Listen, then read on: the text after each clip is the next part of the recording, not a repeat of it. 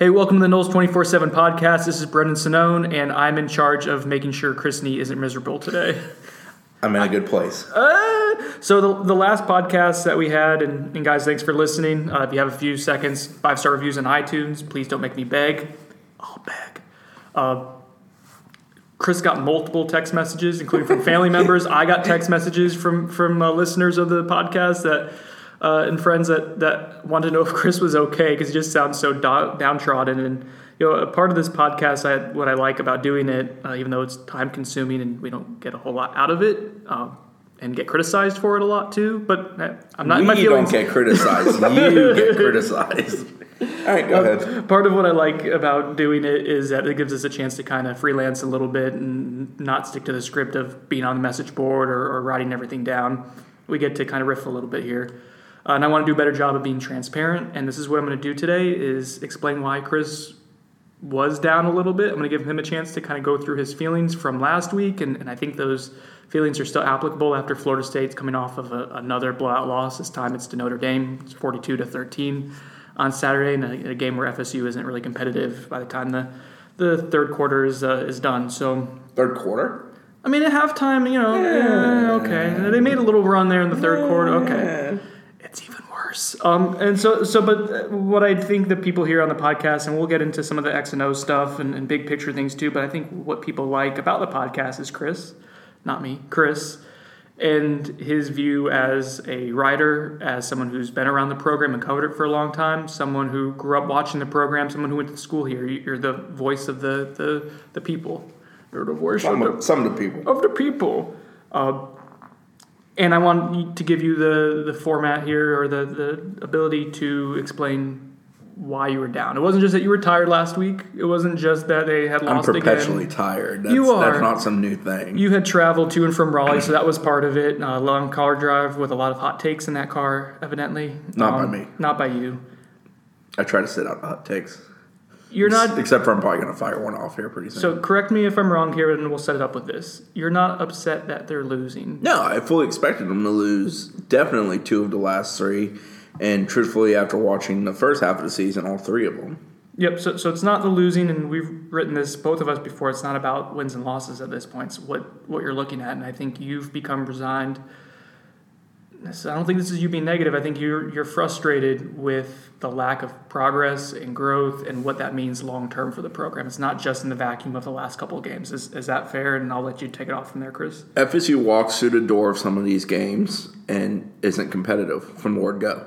Mm. They're put away very early. They're not playing very hard through the end. Quit looks different in different ways. Clemson game, quit was pretty no- noticeable. Truthfully, I think you can say there was some quit on Saturday. I know players played hard till the final whistle, if you want to go with that narrative, but let's be honest. Notre Dame took what they wanted on the ground and they just kept on doing it. It didn't matter. They lined up for an entire drive and ran it down FSU's throat, and FSU did nothing about 97 it. 97 yards. And you can say, oh, talent and all that. No, no. At some point, you man up and you play some football. There's a pride element to yeah. it, and we're not seeing a whole lot of that right when now. When a team has no negative plays in a football game and they run, what, 75 plays? Eh, you basically quit in a different form. It may not be, you know, letting a guy run in the end zone for 20 yards without anybody near him, but you quit. Whatever. You can have semantic conversations all damn day about it. But FSU currently, as a football team, is not a competitive bunch.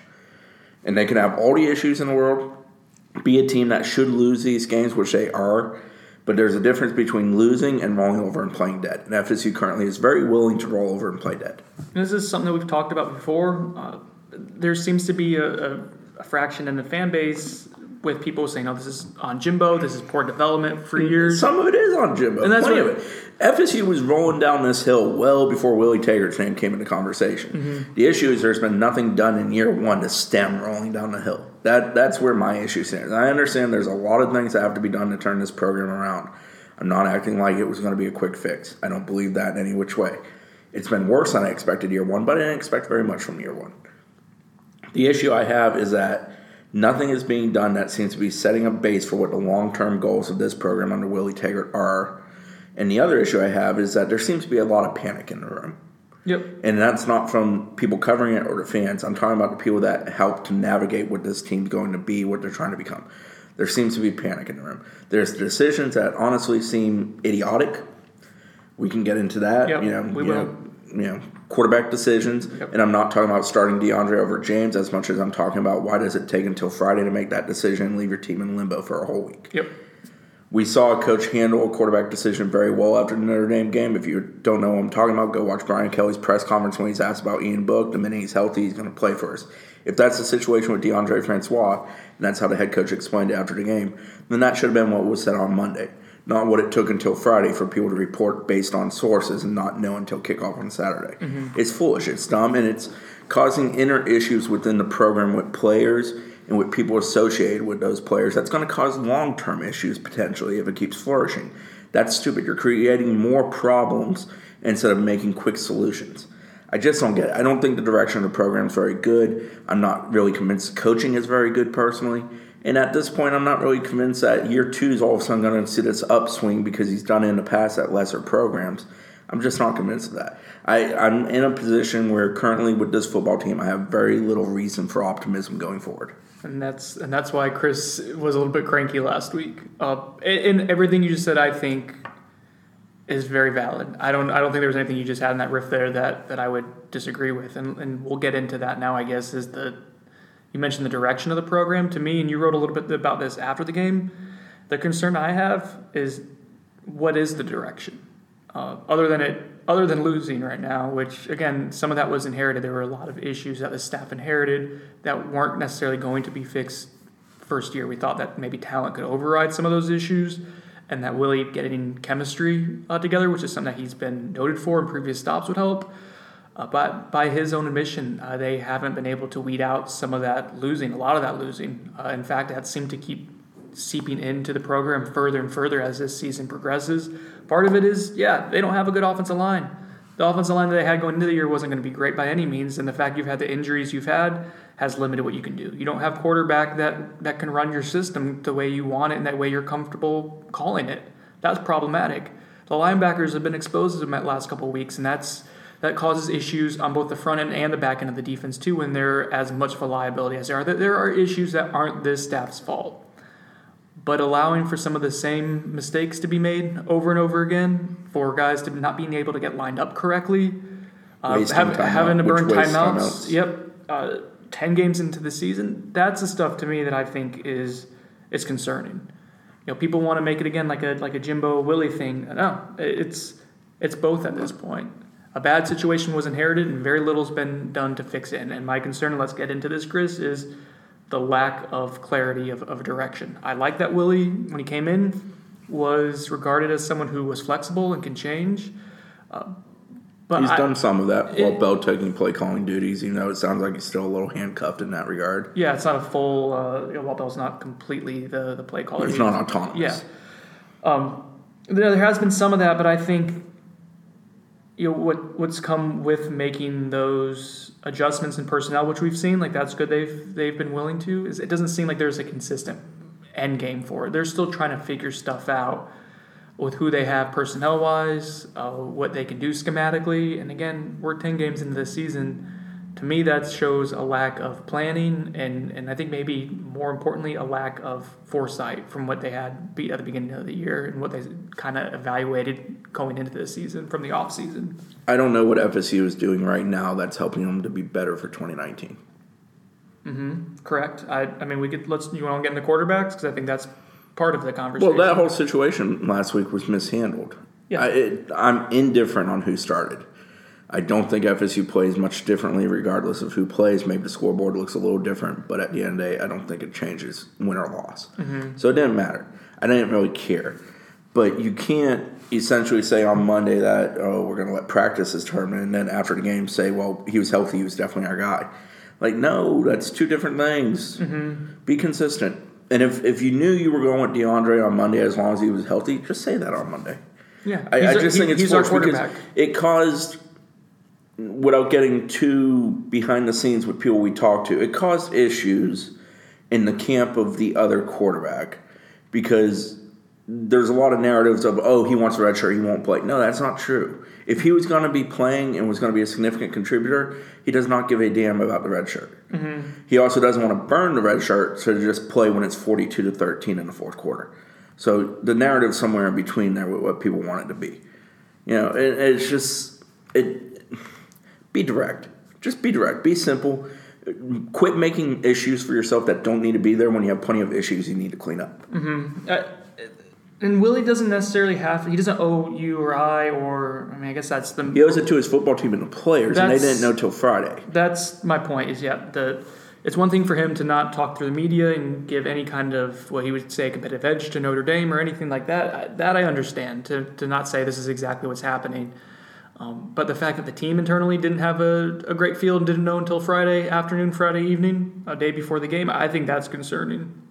I think that's concerning that guys were you know, practicing blind more or less for the entire week. And I think it became clear by the end of the week that it was going to be DeAndre based on the, the way the snaps were being distributed.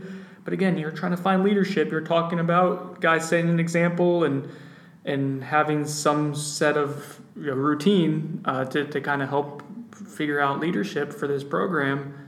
That's not how you do it. That, I guess that's what confuses me, and there's contradiction in and the message versus the actual follow through. And there's it's a microcosm of some of the issues that have plagued them this year with things like that. Mm-hmm. You call guys quitters after Clemson, and you retreat that back to oh, just a few. Then it's just a couple bad eggs, but you still allow those bad eggs to be in the batch and possibly spoil the rest of the batch. Mm-hmm. It's like you know, there's an early message, there's a late message. The two don't convey the same message. Mm-hmm. Yep, yep. There's a there's an inconsistency there, and I think that's the biggest area of concern for me as this season has progressed is there isn't a clear direction. Uh, one week there seems like a emphasis on a youth movement, the next there's not. Um, and I get all the options aren't great right now. You look at the receivers, like you have old guys or, or you have veterans lining up incorrectly, you have young guys lining up incorrectly.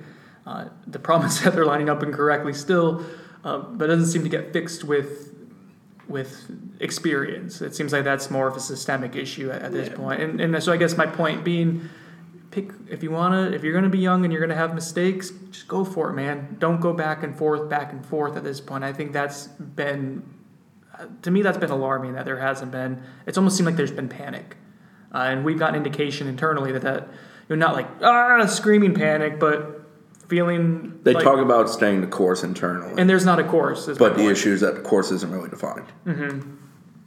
Yep. I, I, think that's that's the po- issue. Post game press conferences have become rinse and repeat. Mm-hmm. You know, one week it's 16 penalties, next week it's you know laying the ball on the ground. Every week it's we start slow.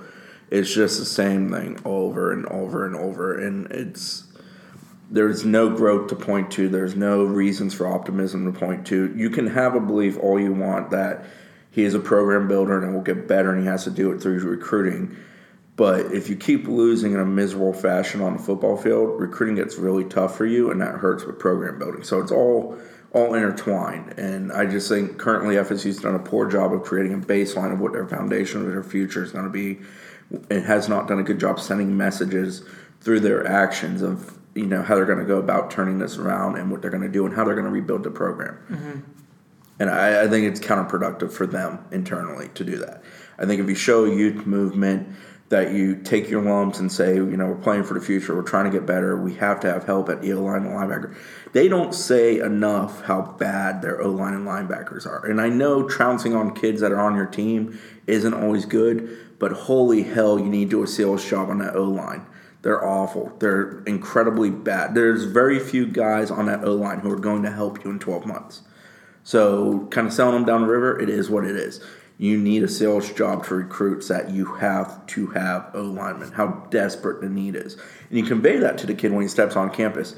But if that gets banged into their head constantly when they're researching the school, when they talk to people associated with the school who aren't on the staff, when they talk to the staff, if you hear the same message over and over and over and over, it tends to you know have a little more bearing than just hearing it from the one person who's trying to recruit you to be on their team. Are you, as someone who covers recruiting, are you concerned about what this season? I think is? currently they're on the razor's edge. Okay. I don't think it's panic button time with recruiting. They have a class of guys that are fairly solid, as solid as you can be to a four and six football team. But there's a lot of schools knocking on the doors. You know, Nick Cross going to Georgia on his own dime is a concern. You know, yeah, he's probably going to show up back there as an official. Yep. Auburn, you know, if they miss on uh, the linebacker from Mississippi, who FSU tried to recruit, not Nakobe Dean, but uh, Derick Hall, mm-hmm. they're probably going to go all in on Curtis Fan. They comparatively feel like they're both buck players. So I think you might see Auburn really trying to make a push there with Fan. Fan and Deloach are somewhat connected. Auburn's already involved with Deloach, mm-hmm. as is Michigan and Alabama. You know, we saw the thing early in the season with Howell, but that's very much calmed down. I still believe Howell is very much tied to Walt Bell and where that direction goes, which at this point I guess is staying with FSU for at least a short term. Um, but yeah, there's reasons for concern. And then the big targets that they're trying to close with, you know, things with Kayvon have slipped here in recent weeks. There's concern with Will Putnam, who still has a visit to Clemson coming up this weekend. Tyler Davis is another guy who's kind of gone quiet here, but it's very much a tight battle between FSU and Clemson. And while one looks like a national championship contender and the other one's not contending for much. So, yeah, recruiting's in a tough place, and they need to have good class. That staff was uh, brought in numero uno because they were a recruiting staff. They have to nail that in this process. They have to be good at that to rebuild this roster to improve offensive line, linebacker, and other deficiencies, they have to recruit at a high level. So if that falters, it's kind of like a, you know, what are we doing here type of situation. I, Willie's got problems, lots of them, and I, I just don't feel like he's done a great job of trying to find solutions. Ten games into the season, ten months into his career here. My concern with the recruiting is on some of the names you mentioned. Those are guys they've invested a lot of time in. They've been in on. You know, they put themselves in a position to at least be competitive here late in the recruiting process for them. On the offensive line, have they missed on on some of the guys that they've like like a Putnam who they've invested a ton in? I don't know what the backup plans are, uh, and I think that's concerning. As, as we at least here in you know mid November, we haven't seen indications that that board is really broadening a ton. Uh, so either they one feel really really good about what the, the that they're going to get those guys. Well, we've seen them dabble with some JUCOs. The yeah. DN came into picture after Kayvon. He's supposed to come in this weekend. Sam, the Ole Miss commitment. Um, we know they're dabbling with offensive linemen, but the problem with JUCOs is that JUCO is a tough recruitment. It's a very short term thing, and it's all about one, do I have playing time, and two, is it the right fit for mm-hmm. me, and three, does it prepare me for the next level rapidly because they most of them have a one to two year window. Some have two to three, depending on if they redshirted when they arrived at their JUCO. So it's JUCO recruiting is a very very tough sell, and JUCOs are also kind of a 50-50 proposition and very much band aids. They don't help you long term, but they can help you short term most times. And I think you've said this before. There's a reason why they're in JUCO though. Yeah, typically, most so, times. So you're rolling the dice even more than I think you normally would, uh, and you're doing it to, to try to put a quick band aid over a, a, a, large gash. I guess I, don't know why the offensive line, like, why it doesn't look like they're going to take eight guys on that group. Because at this point, you might as well, you're, you're just throwing stuff up against the wall and seeing what sticks. You're just trying to get as many bodies as possible. I know we're not fans of that that broad recruiting uh, approach and then going short the next year, but I think you have to overinvest at this point to fix what's been a ton of attrition and, and really poor development uh, that, again, you inherited. Landon Dickerson can't stay healthy. Coleman Minshew can't stay healthy. Baveon Johnson hasn't properly developed. Arthur Williams gone after this year. Mm-hmm. Uh, Jauan Williams currently doesn't look like a guy who's properly developing. Derek Kelly gone after this year what do you look at on your O line and go, man, that's the base for next year's team. That's the offensive line. Is is it actually possible FSU's O line could be worse next year yes. than this year? I mean, yes, it is that's possible. Tough I don't know if it's going to happen, but it's maybe, possible. Maybe the worst in college football, but that. And it's not going to get fixed by this recruiting class. It's not like bringing recruits in this year all of a sudden. Oh man, the O line's so much better for next year. But it's creating a baseline for how you do and improve it going forward. It's just there's, I think that's some of why I don't want to speak for you, but we, we chat enough about this, you know, when we don't have a microphone, um, why there, there's some bleakness to your out, outlook on this program right now, Chris, is that none of it seems like it's a one year fix. I do want to open up the possibility for like, okay, if Willie gets a quarterback that, that fits in his system better, that, that could help. I don't expect things. it to be a one year fix, but there needs to be, you need to at some point go from declining to inclining, and FSU currently is very much declining. Yeah, and I don't understand what why there's all these excuses for it too. Like they they haven't been managed well this season. They're going in the wrong direction. Uh, yeah, he obviously deserves time because I. I and he's gonna I, get. I, he's gonna to, get three years. I pitched this to you a week ago, and you kind of like, eh, but I think FSU fans have to start looking at this program and the way Willie's you know going to have a chance to rebuild it as what he did at Western Kentucky at USF. And I don't know you want to hear that your name is being mentioned in in that category, but the limitations that were inherited on offensive line uh, have set you back. Right now, this is the worst ranked team in Florida by the S and P Plus. Uh, so that's taking in you know strength of schedule. It's adjusting for a lot of different things there, and this is a team that's worse than FIU right now. So you're going to have to be patient. Uh, you want to see improvement from from Willie, and you haven't seen him really bring that out of that out of this team, especially in the last few weeks. They've been exposed by good, competent, well-run programs. Remember when we thought run defense was good at FSU? They've Man. only given up about 600 yards in their last three games. One thing I'll say: and NC NC State exploited them, out schemed Harlan Barnett, took it to them with the running game. Yep. And Notre Dame just went and copied their homework and did it to them too. Yep, Gillespie and just you know who's going to really do it? BC because they block at the second level better than about any team in the country and have an offensive line that all five guys have played every game together this year and have a ton of continuity and know what the hell they're doing. Oh yeah, and they also have a great running back who hopefully, for their sake, is healthy.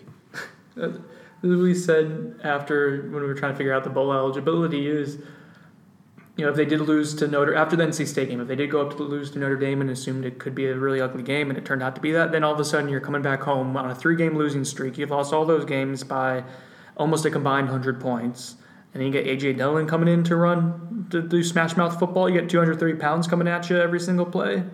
Um, shoot, man, it, it it's frustrating to see the lack of growth. Again, wins and losses we wrote this a long time ago that that was kind of thrown, being thrown out the window by the limitations they've had. Not having clear direction, not having incremental growth. Man, that's it's tough. I don't I don't know what to. I, I think some people get frustrated that we're being negative, and I don't think it's negative. I'm just trying to be transparent. I don't see the room for optimism right now. What is there to be positive about? I don't know. I don't know, and that's what I think people want to say that it wasn't. This is not everyone. I don't enjoy going negative. I don't enjoy watching my alma mater yeah. and the school that I've covered for damn near 20 years look like complete crap on the football field. Mm-hmm. Wins and losses not, doesn't matter. Be competitive. Don't blow your own foot off constantly. Yep. Don't do stupid things. Maybe bring some organization to your pregame routine. You could watch the two teams on Saturday doing pregame and tell which one was there to win a football game and which one was just there to hang out in Indiana for a day. I, am just I'm over it. it show me a direction. Mm-hmm. I'll buy back in if you show me a direction, but currently I'm selling. You know what? I'm happy with what we've done this year, you and I. It's not the stories we've written, it's the stories we haven't written. Uh, and we try to be transparent here and, and not blow smoke up our, our leaders or, or uh, listeners or readers' butts, but. You took listeners and readers. I combined into one, and I was trying to think of did I just do that? And, and how did that did. word Good sound? job. And is that something I can use moving forward? No, no pro- probably not. But this was something that I don't think you and I thought they were going to get there. Just run the last three weeks. I don't think we thought it was going to be quite this ugly. Going um, going into the season when I thought FSU was going to be much better than they've been, yeah. Despite the deficiencies that we knew they had, I thought they would lose at least two of those three. I thought Clemson was a drastically yeah, better team. Than the, again, it's not about the winning losing. It's going to Notre Dame in the cold season with a pretty good Notre Dame ball club. Mm-hmm. That Notre Dame team's kind of weird. You watch Clemson, you get why they're so good. They have a lot of superstar talent. You watch Notre Dame, especially with Wimbush at quarterback. There's not a ton of guys that like blow you away, but Miles Boykin, really good receiver. Alizé Mack, really good tight end. Dexter's a hard runner. That defense as a whole just plays well together. Jerry Tillery's really good at line of scrimmage. You got Coney and uh, Drue. Uh, I'm forgetting Drue's last name. They're Buck. Very good at second level. Their mm-hmm. defensive backs compete really hard, do a good job of being physical, playing the ball, and their special teams don't blow anything up. You know, they do a good job of doing their job on special teams. So, like, it, I get why Notre Dame's currently number three in the country, but the gap between what those two teams optically look like, Clemson and Notre Dame, it's drastic. But yeah, going into season, I didn't think FSU would go up there and win.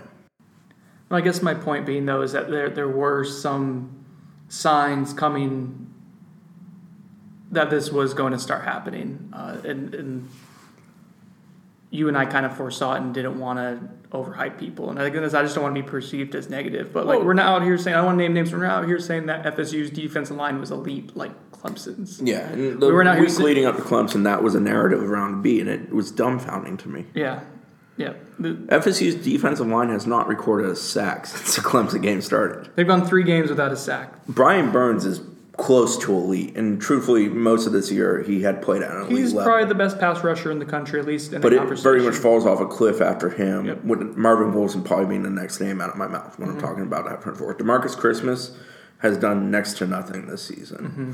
Corey Durden is showing flashes. It's promising. J Rob, there's flashes here and there, but it's not consistent. Same with Kando. Wally Aime's been pretty much an afterthought. Fred Jones played pretty well before the Miami game, got banged up, hasn't been worth a whole lot since. I think he's still playing pretty injured, truthfully. So that D line, eh, it, like it's not very good. And God knows the guys behind him in that front seven do nothing to help the cause. That's what's been exposed the last couple of weeks against good offenses is your defensive line had good depth and had a couple guys playing at a really high level. wasn't elite across the board, but had good players. Um, but they've been exposed because if they're not just completely dominating up front, they don't have the linebackers that are able to completely fill gaps quickly, and they're not getting help on the back end either from the safeties. So that No. that position has looked bad too. Yeah, guys taking bad angles, guys getting way too far down and walling themselves off, allowing running holes, you know, at point B to be very big and just explode. Yep. I mean, go back and watch the Dexter Williams touchdown runs. It, the defensive execution by FSU, where It's they're terrible. not set, eyes aren't in the right places, where guys are going, the way guys are, the the spacing is horrible by FSU, Mm-hmm. and the reaction by defensive players is horrible by F- by FSU. It's it's not a good thing to watch. It's And people want to yell at just one person. It's not No, one. no, it's, it's- it's, there's a it's systemic collective. issue, and that I mean, AJ me- Westbrook is playing horrendous and getting picked on. It Yeah, that's is. front page news with how he's being picked on. But Cyrus Fagan's way too deep on a couple of those runs. Mm-hmm. Leonard Warner's out of position. Dontavious Jackson's eyes are moving. The front four get walled off. There's no help for There's one him. on the second on the second Williams touchdown run, the long one that he had. As the play's going on, Cyrus Figgins is running downhill, holding on to his mouthpiece with one hand. Like, what are we? What are we doing here? Um, and I don't know the answer to the question. Losing right now. So do Losing what, football. What happens against BC and Florida? I may pick Boston College or FSU to beat Boston College just because I'm a masochist and think that they're going to continue to give give us enough hope to think this team's going to go bowling and we're going to have to cover a, a bowl game. But uh, but no, largely I, FSU can beat either of those teams, and neither one of them is great. I think both of them are a step back from what they played The last three. at least two of the last three weeks. Yeah. Um, and the, these games are at home, that'll help. But uh, again, the question I have is with the direction of the team. I think they should have gone with James Blackman uh, to end the season. I, I don't understand the benefit of trying to hold out for a red shirt for him if that's the narrative. I don't believe that's entirely the case. I know James Blackman is a competitor. I know he wants to be out there playing. That's one thing to say, you know, uh, yeah, I'll take a red shirt. I don't want to play mop up duty. Right. I don't want to be a break in case of emergency. Um, but he's someone who's ready to play and willing if you're going to commit to him, and Willie hasn't committed to him, and I think that's been a huge mistake. Um, if he were, if he had another week to play and you got the game plan around him and build some cohesiveness with him in the offense, I'd probably feel a little bit better about this. But right now, and Dre didn't, DeAndre didn't play terribly. He didn't play poorly. He didn't get helped by his receivers either. He dropped plenty of balls. Yeah, he did. He correct. Um, but there's something about chemistry and, and it's it's it's an intangible, so it's hard to quantify. Uh, I guess intangible is impossible to quantify, but by definition. Um, but yeah, I'd feel better if, if I thought that this team had an identity or at least some direction on offense. I know the limitations with the run game and, and the receivers didn't help by dropping the ball, but uh, if they kind of keep going out and do what they've been doing, um, the teams look competent on offense once in the last three games. Do the, The- math, do the math there. the being latched on to DeAndre thing's been kind of dumbfounding to me all year, and I'm, I'm done trying to figure it out. Mm-hmm. And uh, it is what it is, you know. It's it's stupid. It's a Willie DeAndre thing, and I don't think it's going to be It's not, explained. it's not stupid. It's nonsensical, is what I should Oh. say. It doesn't make sense to me. It's really confusing. As for BC, Florida, I mean, Zach Allen Wyatt very worried the heck out of me with FSU trying to protect a quarterback. Those are out, or those are They're said DNs. Alabama. Sorry, I'm looking at Twitter and there's some Alabama, Boston College's DNs. Yeah. Zach Allen's a Um, stud. And Wyatt Ray's very good. I think Yeah. Wyatt's got nine or ten sacks on the season. He's a Florida boy. He's going to play his butt off. If AJ Dillon is healthy, I don't feel FSU wins. Um, we'll see how healthy he is. Anthony Brown, our quarterback, also got banged up thanks to, thanks to Christian Wilkins. right? We'll find out more about that today around noon when Addazio speaks. Mm-hmm. Um, with Florida, I, I, I mean, I just, I'd struggle to just flat out say, "Oh yeah, Florida's going to come in into Tallahassee and win," when I don't think that's a particularly good Florida team. I do know this: Florida has at least some idea of what they're trying to be. They're not always consistently it week to week, and Dan Mullen's willing to scheme. So I think it will be an interesting game. I don't think Florida's all that good personally, but they're playing a lot better than FSU. That's even with some blowout losses yep. and escaping Saturday. They really didn't play very well of what I watched at the South Carolina game, but they found a way to win. Something to be said for, for that, and I think, uh, like you said, they have. You, we talked I don't feel optimistic on the bull streak continuing. No, why, why? I'm not eight point eight percent like ES, ESPN's FPI made up metrics, but I, uh, I, I don't feel confident. I'm I, probably about a forty nine point five percent. Oh, Actually, no, would, no, no, yeah. I'm, I'm, lower than that because that's probably for one win. I'm forty nine point five percent for one win. Wait, so you think that one there's win. yeah one win. So you think there's a fifty percent chance to win one game? Yeah, I said forty nine point five. All right, no, but, so that's you basically giving them like a like a twenty five percent chance then of going bowling. Is that how that math works? Uh, sure. It doesn't look great. It doesn't look really promising. I will say if they go ahead and they win the next two games, yeah, then all of a sudden you feel good about it because you're beating two decent teams and you get to go to a bowl game and yeah, great, good stuff. El um, Paso in December, nothing like it. One, two, three, not it.